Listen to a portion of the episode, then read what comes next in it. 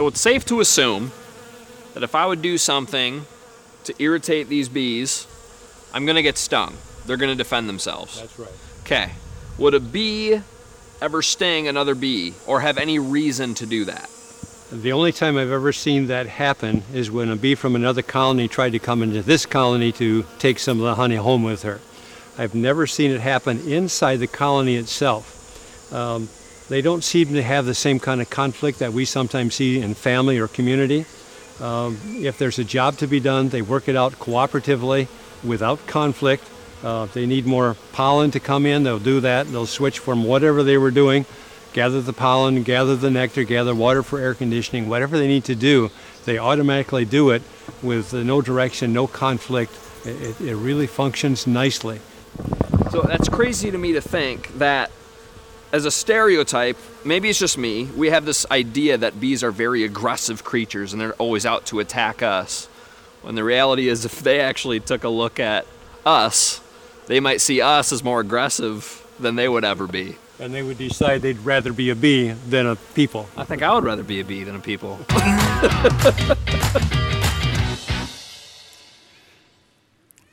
so, through this uh, series, we've been introduced to the work of eminent professor of biology uh, Thomas Seeley, who in 2009 uh, discovered that a bee could produce a stop dancing signal by literally butting its head against another bee and making a soft uh, beeping sound, which was caused by a flight muscle.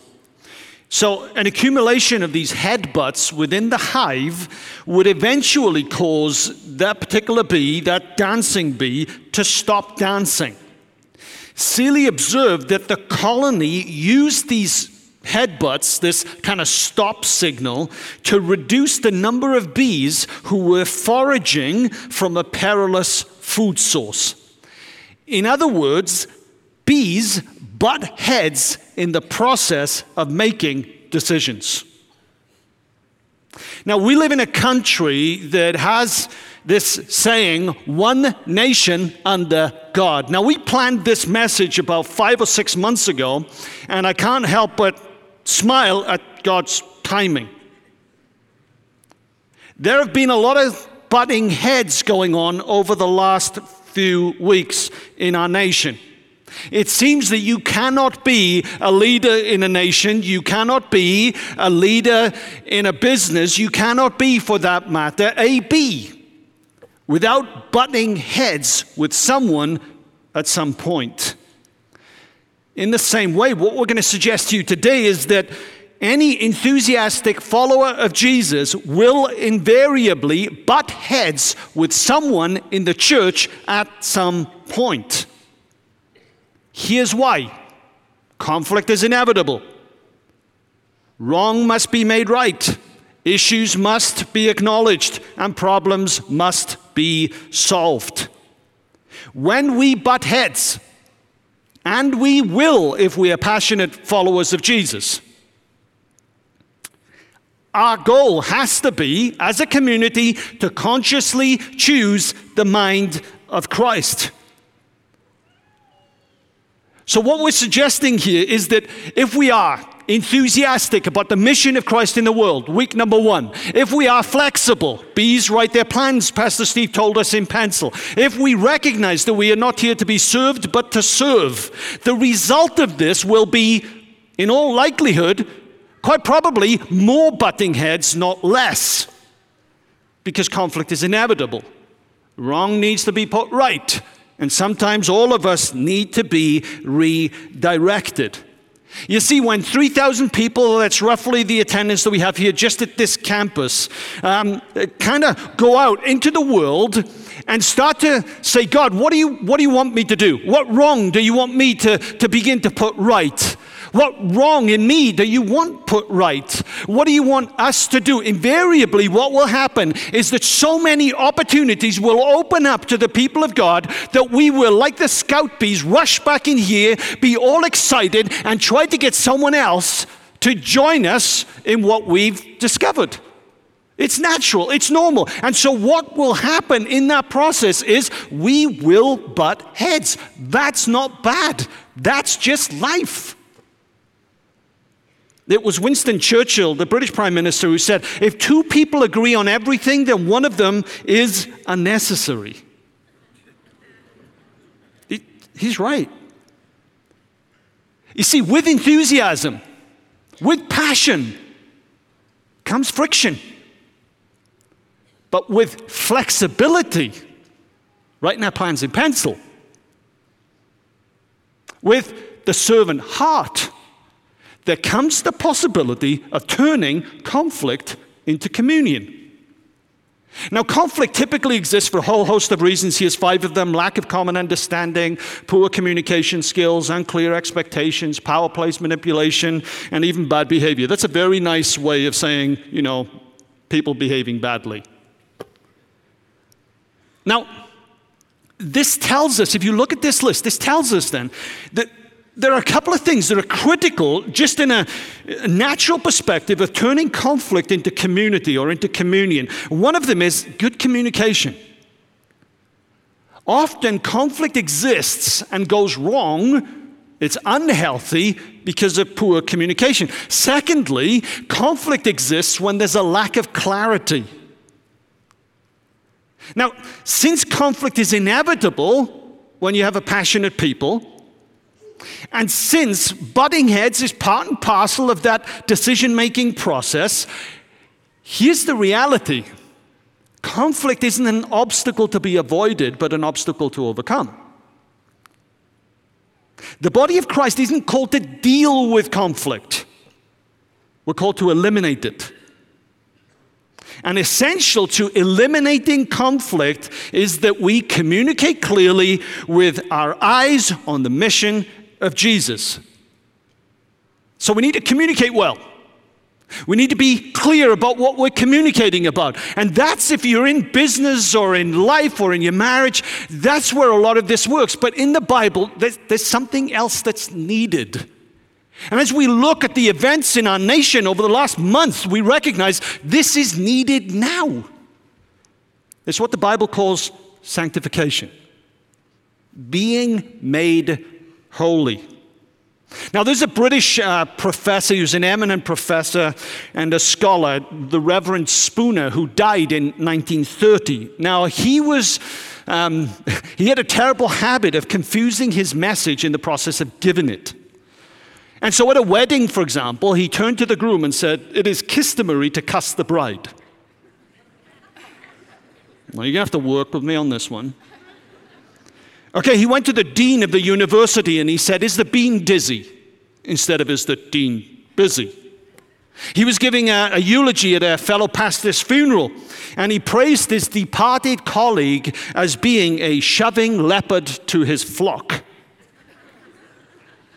Speaking to a group of farmers one time, Spooner intended to greet them as the good old sons of toil. But what came out was, I see before me tons of soil. Appropriately for today's message, he was once giving a, a sermon in a congregation, and uh, Spooner made that remark there will never be peace in a home in which the dinner swells. Meaning, there'll never be peace in the home in which the sinner dwells. Now, in some of our homes, both would probably be true. But the point, of course, is the spoon is right. That there's never going to be peace in the home. There's never going to be peace in a nation unless people act on the values that they hold, and unless the church acts according to the people that we have become. In other words, if we want to act like sinners, then we'll never see our conflict turning to communion. But if we truly believe that we have the mind of Christ, we have the mind of Christ, then it's possible for us to see conflict turn to communion if we start to act like the saints or the children of God that we have become. It's possible.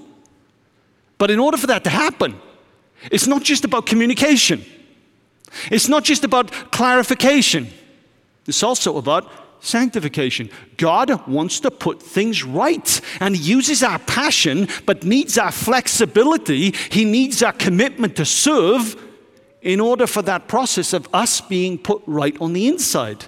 Now, if you have a Bible, turn to Ephesians chapter 4, Ephesians 4. I'm not going to put this on the screen. Sometimes I want you to, to look at the text. And so if you haven't got a Bible, you can go and grab one from the, from the pews. If you've got an electronic version, turn to Ephesians 4.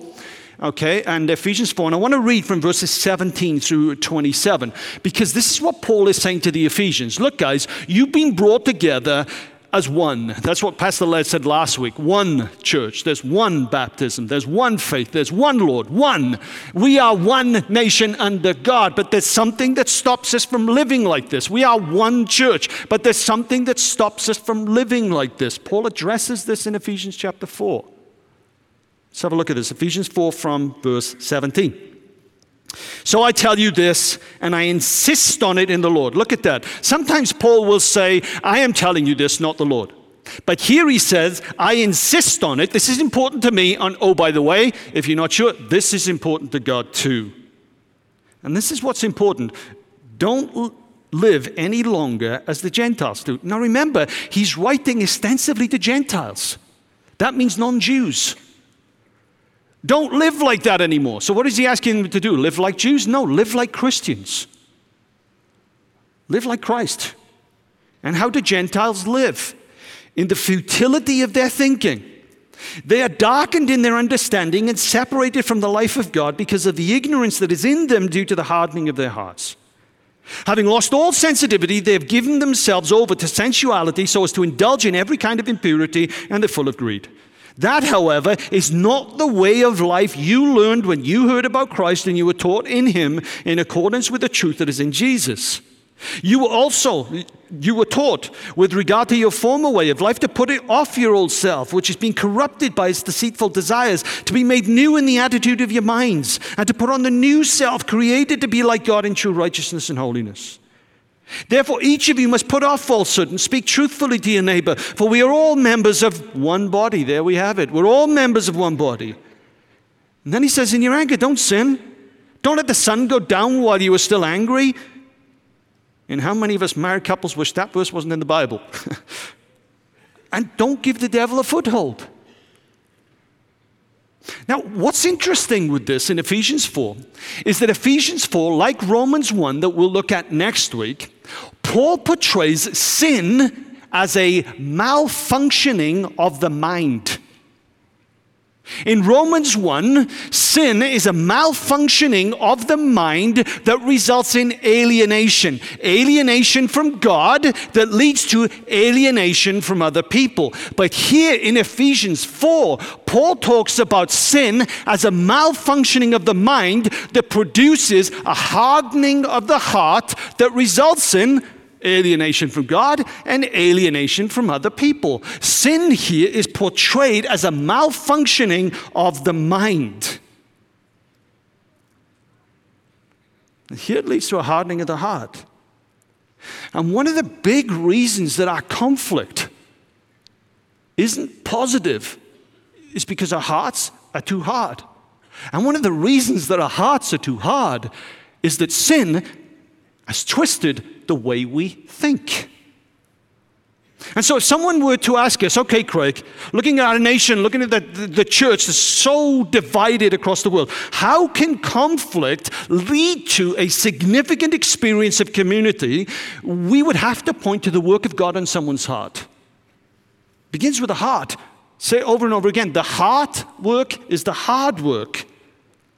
And then we point out that conflict leads to communion in the church when three things happen according to Paul. Firstly, when butting heads causes us to stop and think, let me put off my old self.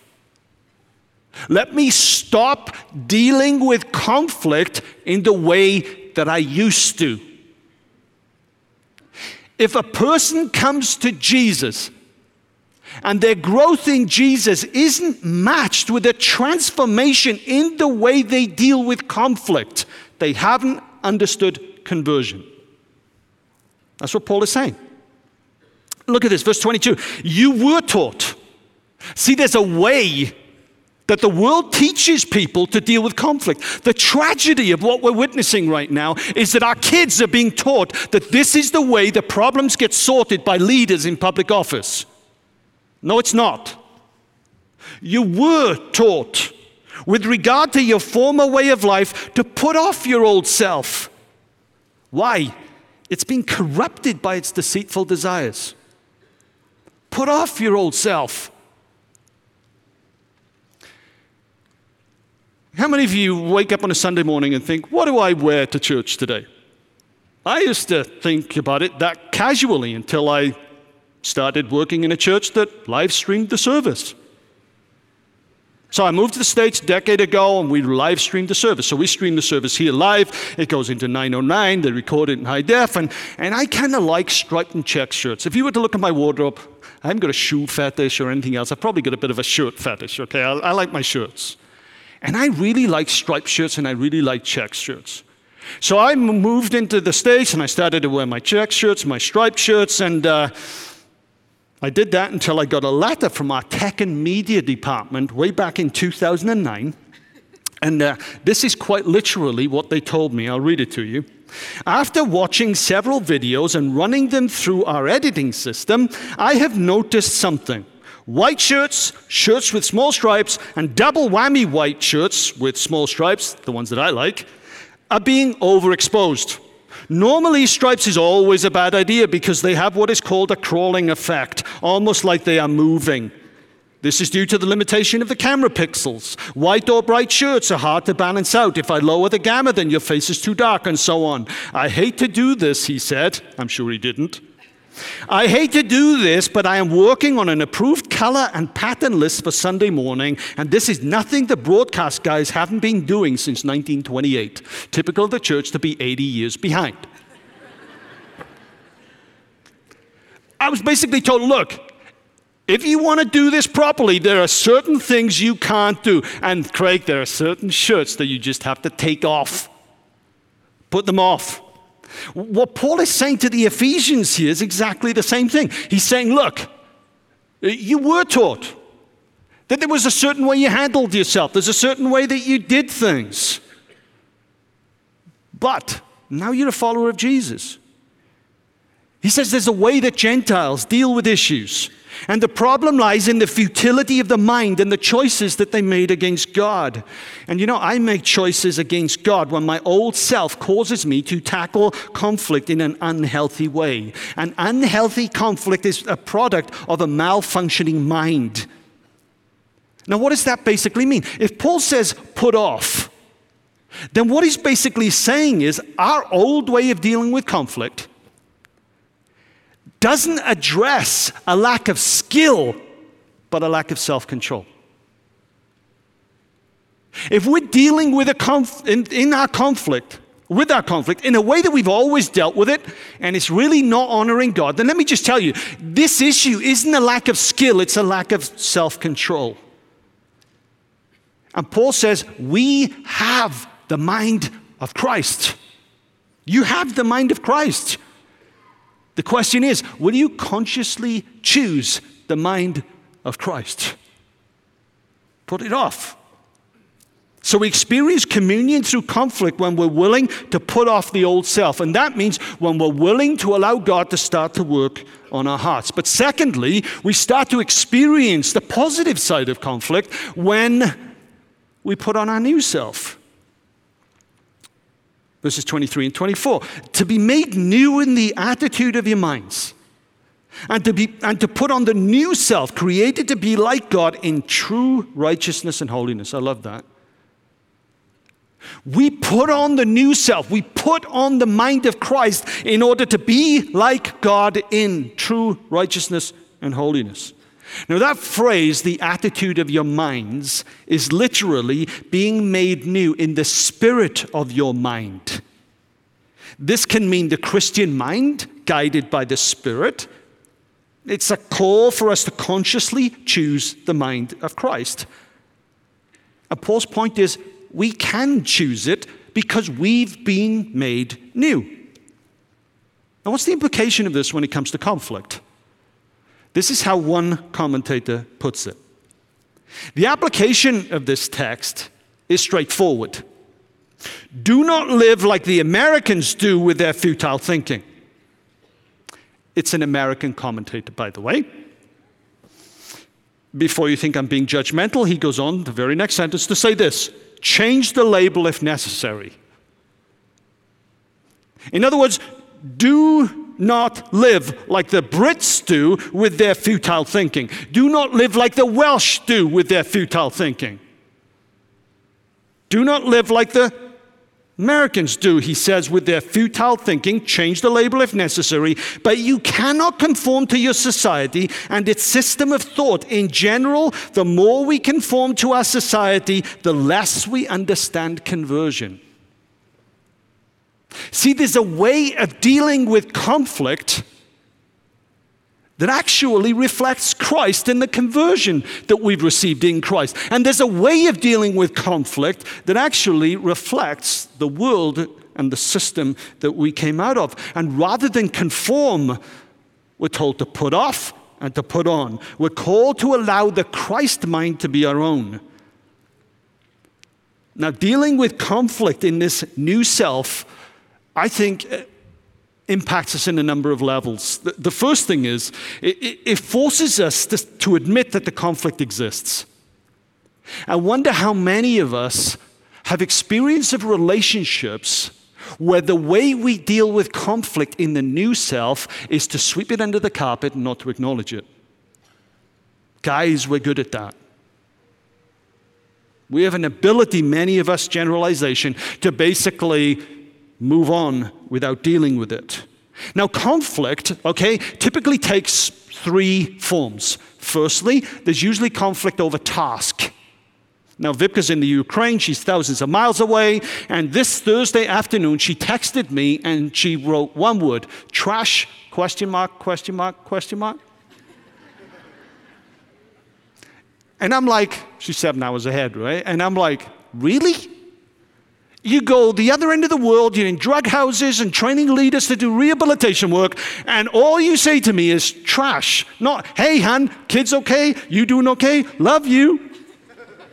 And she wrote back, I know you. Trash? Question mark. I wrote back, yes, love you too. Yeah, we didn't forget the trash. A lot of conflict happens over tasks that just don't get done. Some of it happens over procedures, the way we do things. You know, you get married and you like squeezing the toothpaste from the bottom, and he likes squeezing it from the middle. Drives some people nuts. Procedures, how you do things. It's amazing how, how procedures, the way we do things, causes conflict, but it does. Happens in business too. Thirdly, and the difficult one for many of us, especially in the church, is the interpersonal conflict. It's the extra grace required people. They drive you nuts. And here's the tragedy in Holland. If somebody in this church drives you nuts, then you've got another 171 churches to choose from.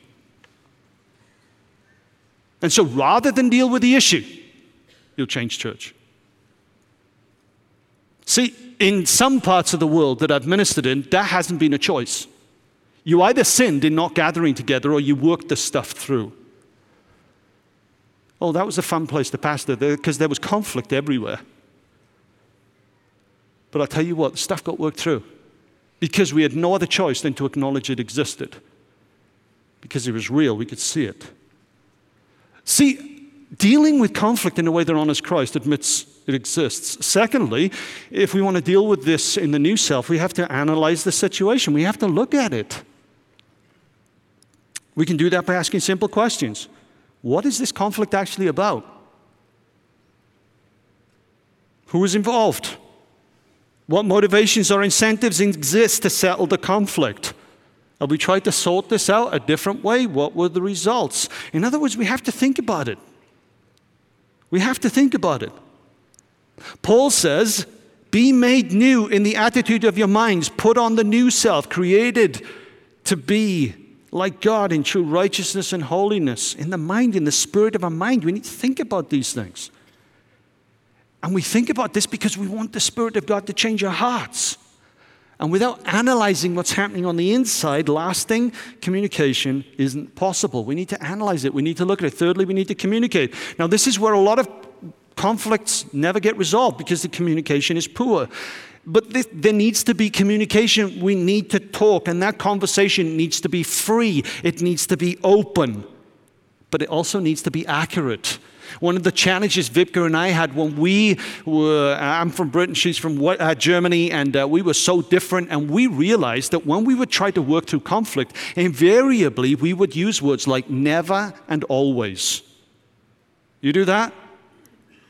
You always forget the trash, or you never now, communication needs to be free, it needs to be open, but it needs to ignore and move away from using words like that. There needs to be communication. And fourth, we need to honestly listen and ask questions, remembering that God has given us two ears and one mouth for a reason. Listen. As you're listening to this, right, it becomes pretty clear that in some areas, turning conflict into communion is actually hard work. Let's be honest. Sometimes in a church, it's the easiest thing that we can do to go somewhere else. Right? So, why on earth would anybody stay and work it through? Why? I think the truth is, we're only ever going to stay and work it through.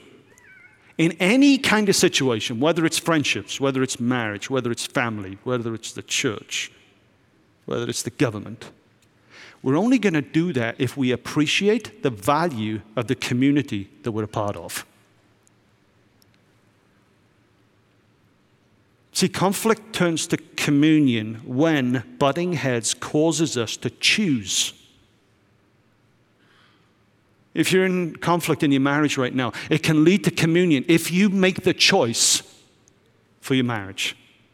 Conflict can lead to communion if you make the choice for your friendship. Conflict can lead to communion if you make a choice for your family. Conflict can lead to communion if you make a choice for your church. Conflict can lead to communion if you make a choice for your country. And it goes on. You're only ever going to work it through if you consciously choose to believe in the community that you're a part of. And too many people, in not working the conflict through in a church, in a nation, are basically saying, I don't believe in this entity enough to stay and work it through. And so we run. The Bible says we have the mind of Christ. And the encouragement of this series is, folks, let's consciously choose the mind of Christ together. Let's consciously choose to set an example of how a community turns conflict into communion. And verses 25 and verse 27 tell us how to do that. Each of you must put off falsehood and speak the truth to your neighbor. That doesn't give the extroverts the right to bulldoze the introverts. It's not what it's about. We're all members of one body. That's why. We're all members of one body. And in reality, the truth is there may be 172 churches or whatever is in Holland, but there really is only one. And why do we do all of this? Because if we don't, we give the devil a foothold. Don't give the devil a foothold, Paul says. And so choosing the new community is to choose in favor of healthy conflict. We're always going to butt heads. It's always going to happen. But we can embrace healthy conflict for the good of the body. We can embrace healthy conflict for the good of the marriage. We can embrace healthy conflict for the good of our family. We can embrace healthy conflict for the good of our nation. That's the tragedy of this weekend. It's all about values. And the reality is, our church will only be as healthy as our conflict. Our nation will only be as healthy as our conflict. And just like honeybees that bang heads and emit these tones to come to the right conclusion, we too must be willing to deal with conflict in a way that doesn't give the devil a foothold in our church. We must be willing to deal with conflict in a way that doesn't give him a foothold in our nation. So, what do we do to make that work? I think what we do is Firstly, we have to learn to be Christ like. Again, I just love that phrase created to be like God in true righteousness and holiness. Be Christ like. In your conflict, be Christ like. Take off your old self. Consciously choose your new self, the mind of Christ. And here's what that means controlling your emotions. I love the way the verse 26 is sandwiched between 25 and 27. Of course, 25, 26 follows 25 and precedes 27, but you understand what I'm saying. In your anger, don't sin. Don't let the sun go down while you're still angry. You see, when we're angry or offended, we should evaluate our attitudes and our motives before confronting someone else. To harshly uh, react in our emotions would be to act in the old self. That's Paul's point, and we've decided in Christ to put that off. And this new way of thinking demands thoughtful, loving interaction with the rest of the body of Christ.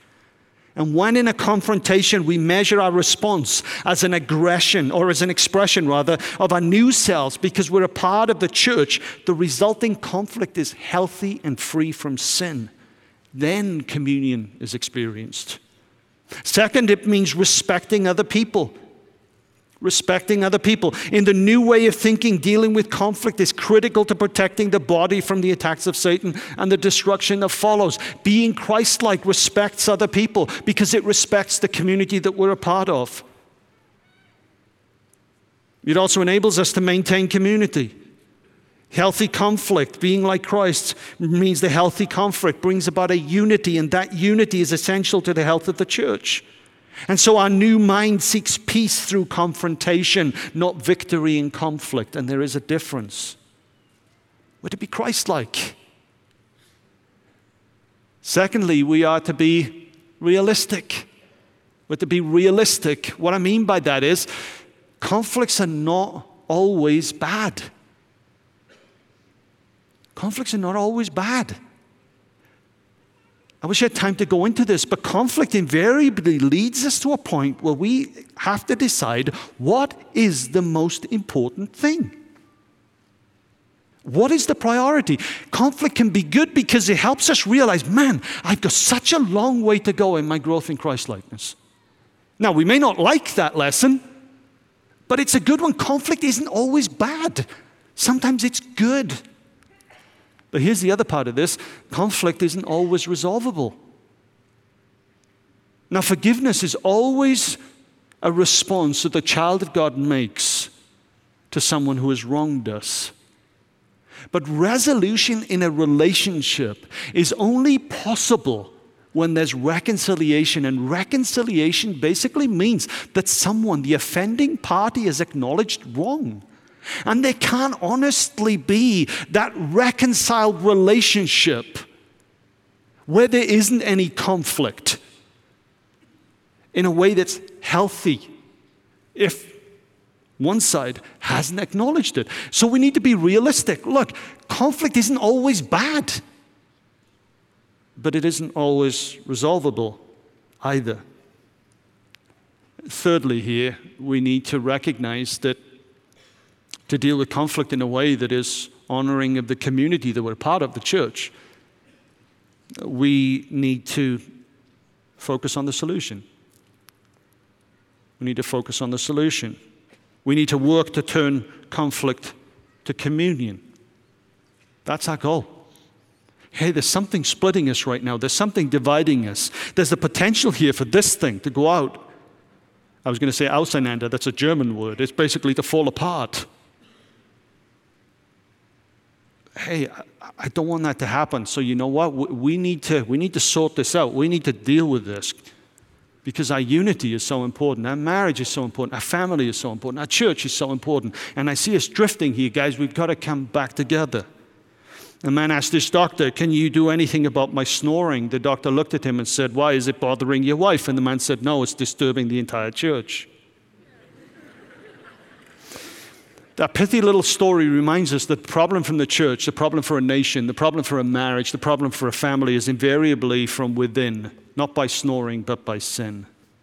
And sin is presented in this text as a malfunctioning of the mind that leads to a hardening of the heart. And listen, if there's conflict in our lives that is causing us to get further and further apart from one another, and it is not bothering us, then our mind is malfunctioning. And there's only one resolution to that deal with your heart. Deal with your heart. Be focused on it.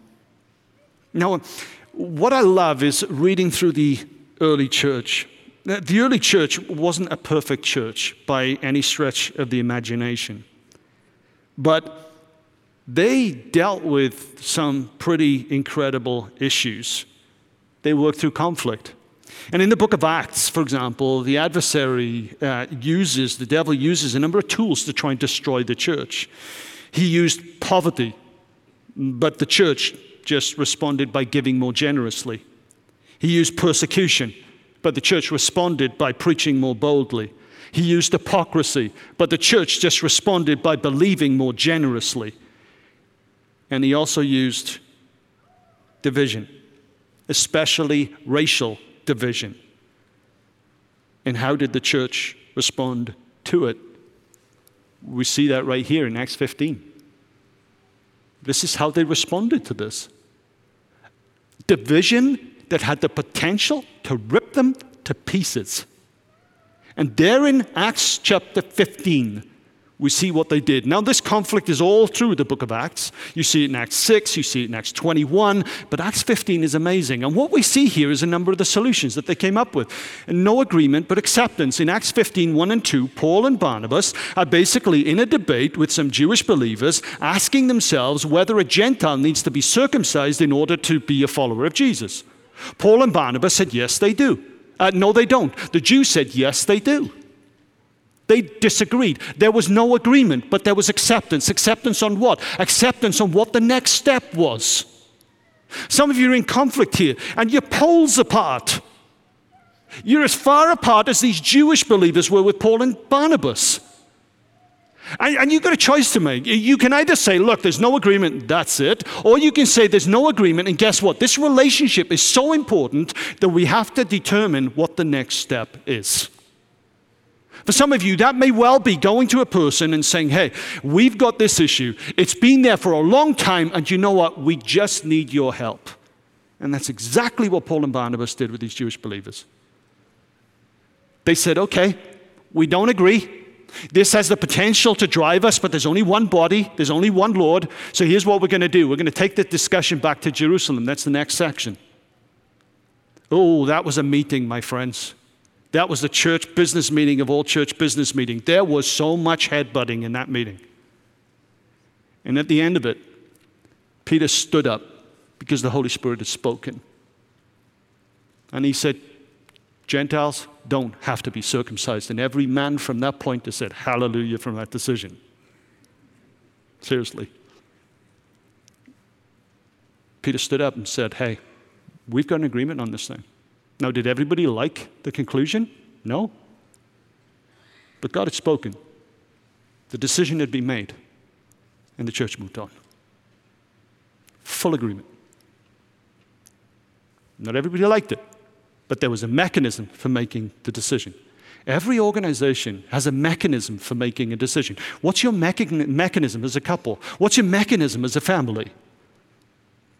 Sometimes our mechanism has been to bring some of the older kids in.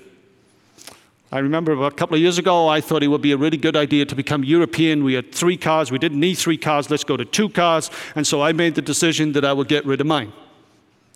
And we would just drive one of the boys' car. I would drive the boys' car, and Wiebke would drive hers. Well, that's the idea. I ended up driving Wiebke's car, and the boys and Vipka ended up sharing. And so they called a meeting and said, "This is all fine. You get the car whenever you want it. We have to share. We ain't doing this anymore, Dad. You're overruled." And we had to go back to three cars. And my European family still can't believe that it's not possible for a family to live off one car. What's the point here? Mechanisms. What's your mechanism for dealing with this? They had a mechanism, there was agreement. Move on. Move on. The third thing here, this is amazing partial agreement. This is where Paul himself had to learn. So the church moves on. Now the mission can go forward. Paul wants to go on to the next phase of his ministry, but they need some help. So Barnabas says, What about John Mark? Paul was having nothing to do with John Mark, interpersonal conflict. See, John Mark decided to go home when the, when the going got tough. Billy Joel reference, right? When the tough, Paul says, really get going. Now, is Britney Spears in the first service, is Billy Joel in the second one. That's how bad it gets, right? From Britney Spears to Billy Joel in one morning. But the point is this there's conflict. So, what they do is they reach a partial agreement.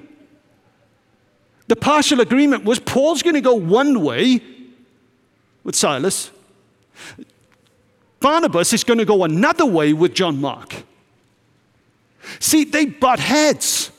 This wasn't necessarily nice, but it did prove to be healthy because the gospel went to multiple places. And who did Paul call for at the end of his life in 2 Timothy? John Mark. He proved himself faithful. What's the point with all of this? if you're going to get involved in meaningful relationships, meaningful relationships is going to result in butt heads, eh, butting heads. If you're ever going to be involved in decisions that need to be made that really are life changing, and our nation has made that decision over this weekend, there is going to be conflict. But what separates the child of God from someone who is not a child of God is that we have the mind of Christ. Church, let's use it. Because what this nation needs, what this town needs, are examples of people who deal with conflict in a Christ like way. Let's go and live like Jesus. And let's see our town and our nation turned upside down through a ragtag group of people in the way the early church transformed their world. Let's go to God in prayer, shall we? Let's pray together.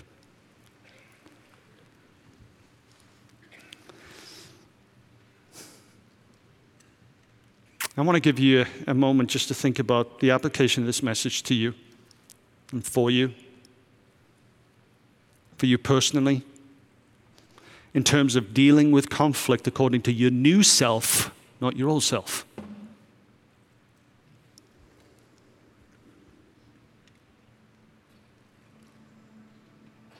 In terms of how you're going to intercede for our nation over the next weeks and months.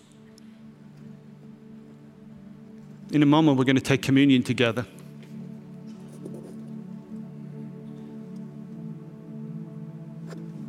And what this act of taking communion reveals to us is that alienation can lead to fellowship because of the finished work of Jesus. That changes everything. Once the Bible says we were alienated, strangers, far off, but God, through His Son Jesus Christ, has reconciled us and brought us together. Now we are friends and even sons and daughters of God Himself. That's what's possible through Christ. That's what's possible when we put on the mind of Christ in our own lives. And so, as the ushers just come forward, as the band takes the stage, we're going to be led into communion.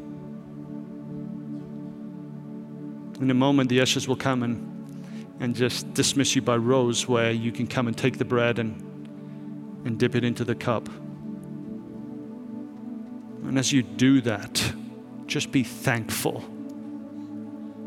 for the fact that God has dealt with and removed the conflict that existed between us and Him.